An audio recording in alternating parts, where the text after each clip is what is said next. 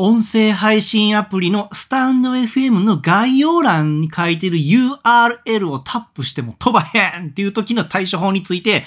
ズバリ紹介します。それはですね、短縮 URL であればまだ安定して遷移してくれて、アプリが遷移してくれて飛びます。確認しました、これ。はい。ということで僕はですね、音声発信を4年ぐらいやっている37歳のおっさんです。聞いてもらってありがとうございます。それでですね、もうスタンド FM で音声配信をされてる方も多いと思うんですけども、実はこれ概要欄に URL 書いてる方多いじゃないですか。僕も4年間ね、いろいろ書いてね、紹介ね、こういう記事おすすめですよとか、いや、こんなね、ニュースあったんで紹介しておきますね。よかったら文字で読んだ方がいいと思うんでね、そっちで読んでくださいね、とか言って概要欄にね、URL 書いとったんですけど、今日の朝なんですけど、まあ、僕 Android ユーザーで、スタンド FM のアプリからポッと押した時に全然飛ばんくて、どういうことやってなったんですよね。なんで、ちょっと解決。で、iPhone も一応ね、あの、動作確認のために持ってるんですけど、それにもやっぱ飛ばんかって、これはいかんということで、もういろいろ試した結果をお話しします、してます。でも結論ね、言ったように、短縮 URL であれば、まあ安定して遷移してくれるアプリがね、こう遷移っていうのは違うアプリがパッて動いて、スマホでね、スマホの別のアプリが開いて、こう立ち上がってくれるってあるじゃないですか。そういうのをなんとかね、安定するんじゃないかなっていうことが分かりました。これ何のね、ほんでリンクが特に飛ばんかったっていうと、別のね、音声配信アプリで、 Voicy っていうね、もう国内、日本の中で一番と言ってもいいぐらい人気のアプリの Voicy っていうアプリがあるんですけど、そこのね、リンクがね、飛ばんかったんですよね、タップしても。で、どういうリンクかっていうと、あの、普通のリンク。普通のリンクってあれなんですけど、これ表現が難しいんですけど、音声配信アプリの Voicy で、もうシェアするときにね、使うリンクやったら大丈夫やったんですよ。小文字の R から始まる URL やったら大丈夫やったんで、そっちをね、概要欄に、スタンド FM の概要欄にに貼ってもらうと安定してもらえるんで、安定するんで、そっちをやってみてください。特にこれ、 Voicy でも音声配信してるし、スタンド FM でも音声配信してますっていう人が、例えば、まあ、 stand.fm に、例えば、 Voicy でこういう放送してますっていう時に多分書かれることあると思うんですよ、結構ね。その時に注意してもらえたらなと思います。いや、もう本当に Android ユーザーの僕が飛ばなかった、特に飛ばなかったんで、で、iPhone はまだ飛ぶとき飛ばんときがあったような気がするんですけど、でもこれも結局、えっと、あの、えっと、協力していただんですね。あの、iPhone もガジェットママフリーランスといいますか、もうめちゃくちゃ有名なね、まなみさんっていうね、方にちょっとコミュニティでね、しょあの確認してもらったら、やっぱりあのスタンド FM、iPhone でさの概要欄タップしてもやっぱ飛ばんかったと、 Voicy のリンク飛ばんかったってことやったんで、いやーダメですね。だったんで、やっぱりね、えっと、一応ね、対策として短縮 URL にしてみてもらったらいいと思います。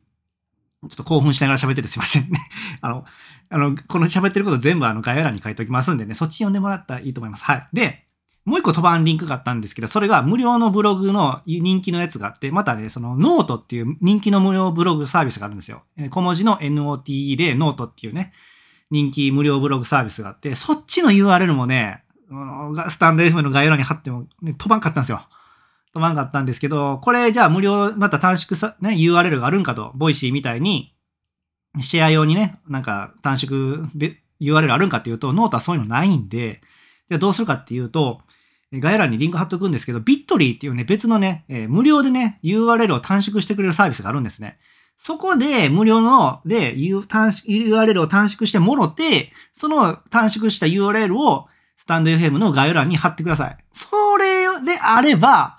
遷移しました。ちゃんとアプリ開い、アプリからこう別のアプリがブンって立ち上がって開いたんで安安心してください。もうね、もう帰ってきます。概要欄にビットリーのね、あの、リンクも貼っておきますんで使ってみてください。ちょっと英語のサイトなんで不安かもしれないんですけど、全然無料で使えるし、月10件まではね、そうやって無料で別の短縮 URL に変換できるサービスなんで、あもう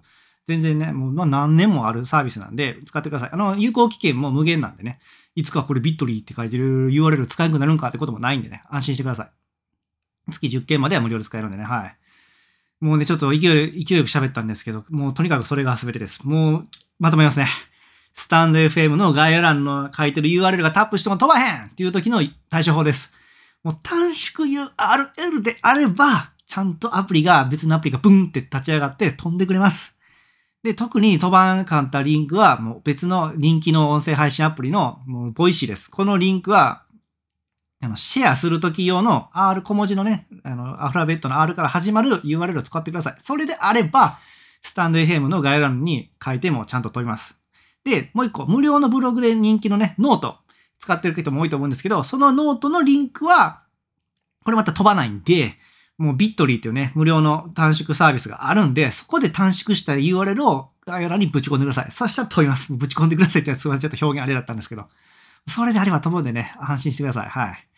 ということでございました。もう、なんでやねんと思いました。ちょっと一個前の放送を聞いてもらった人はわかると思うんですけど、めちゃくちゃショックやったんでね、もう4年間わしは一体 何をね、力説しとったやろってね、概要欄にリンク貼ってますんで、よかったらそちら、え参考にしてくださいね。詳しく知りたい人はどうぞって言ってたくせに、もうほんとごめんなさいでした。もう謝っても謝りきれない犯罪を犯した感じです。もう本当に。いやー、もうこれからはね、ちょっとちゃんと概要欄に貼ったリンクもね、飛ぶかどうかをきちんと確認するようにします。で、あと、なおかつ、まあ、無料、基本的には短縮サービス使うようにしようかなと思いますんでね。はい。っていう、今日はね、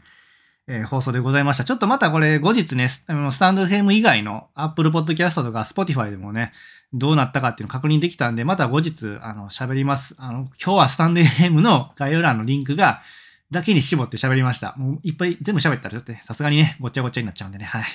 ということでございました。ね今日もこんな感じで音声配信をね、4年間やってる37歳のおっさんがですね、その中で、こんなことあったでっていうことをね、喋ってますんでね。あのー、よかったらそのスマホに書かれてるフォローボタン、それ応援のボタンになっておりますんで、もう忘れないうちにポチッと押してもらえたらすごく励みになりますんで、よかったらお願いします。最後まで聞いてもらってありがとうございました。次回も聞いてもらったらすごく嬉しいです。それでは聞いてもらってありがとうございました。それではまた